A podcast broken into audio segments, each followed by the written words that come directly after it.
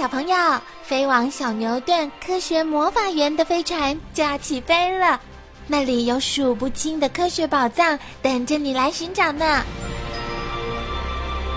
小朋友也可以请爸爸妈妈下载小牛顿 APP，到手机或平板上看好多有趣的动画电影哦。好了，小朋友，快快系上安全带，开始我们的奇幻之旅吧！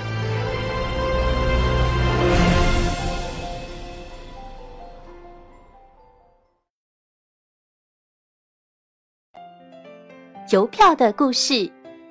哇哦，新年到了！爸妈收到好多的卡片哟，有国内寄来的，也有些是国外寄来的。除了卡片十分精美，信封上一张张的邮票深深吸引我的注意。原本我便有收集邮票的嗜好，看到这些邮票更令我爱不释手。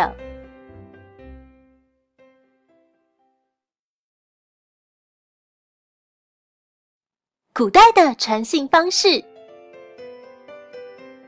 收到邮票，当然不能不谈寄信了。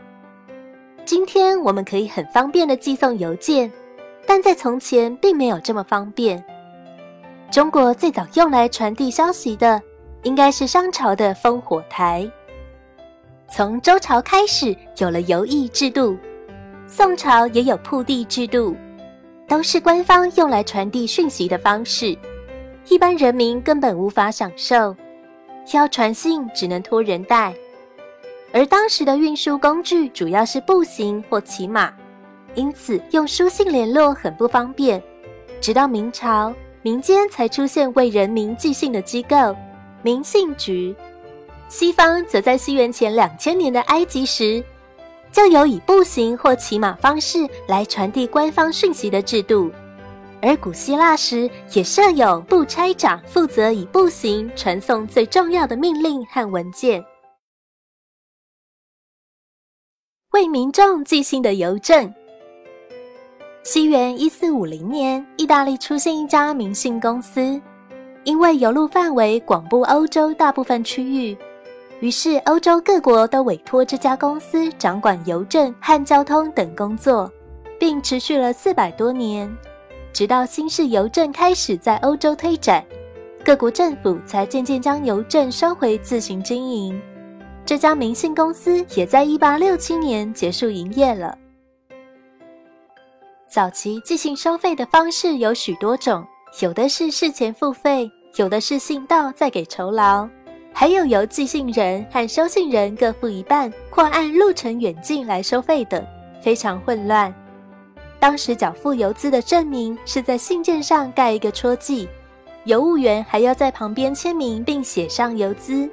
后来有人便想到在小纸片上盖好邮戳，卖给寄信人贴在信上，这便是邮票的前身。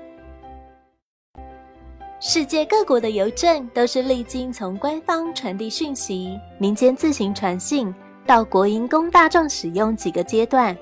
再发展到今天，国际间的相互通信。西洋早期的信件是将刻有油渍的戳盖在信件上。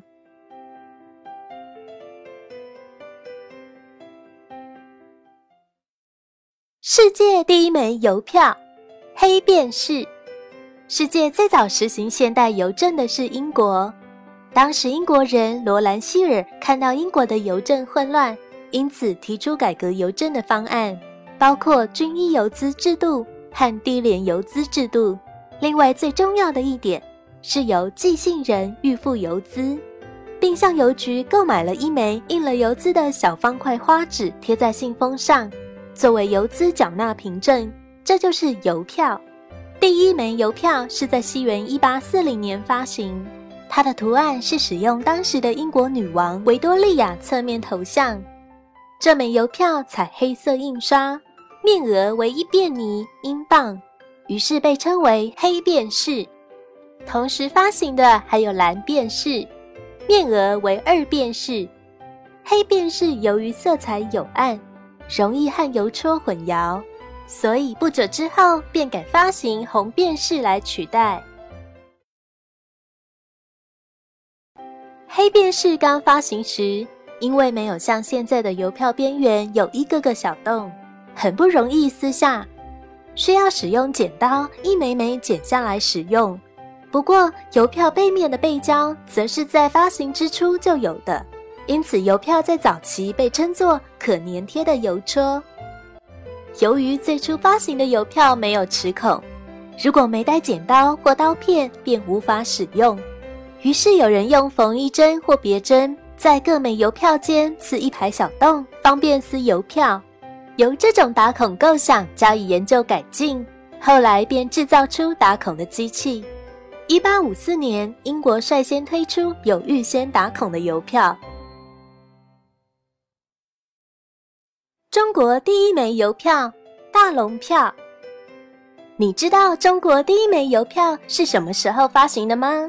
而它又长什么样子呢？这和中国开始施行新式邮政有密不可分的关系。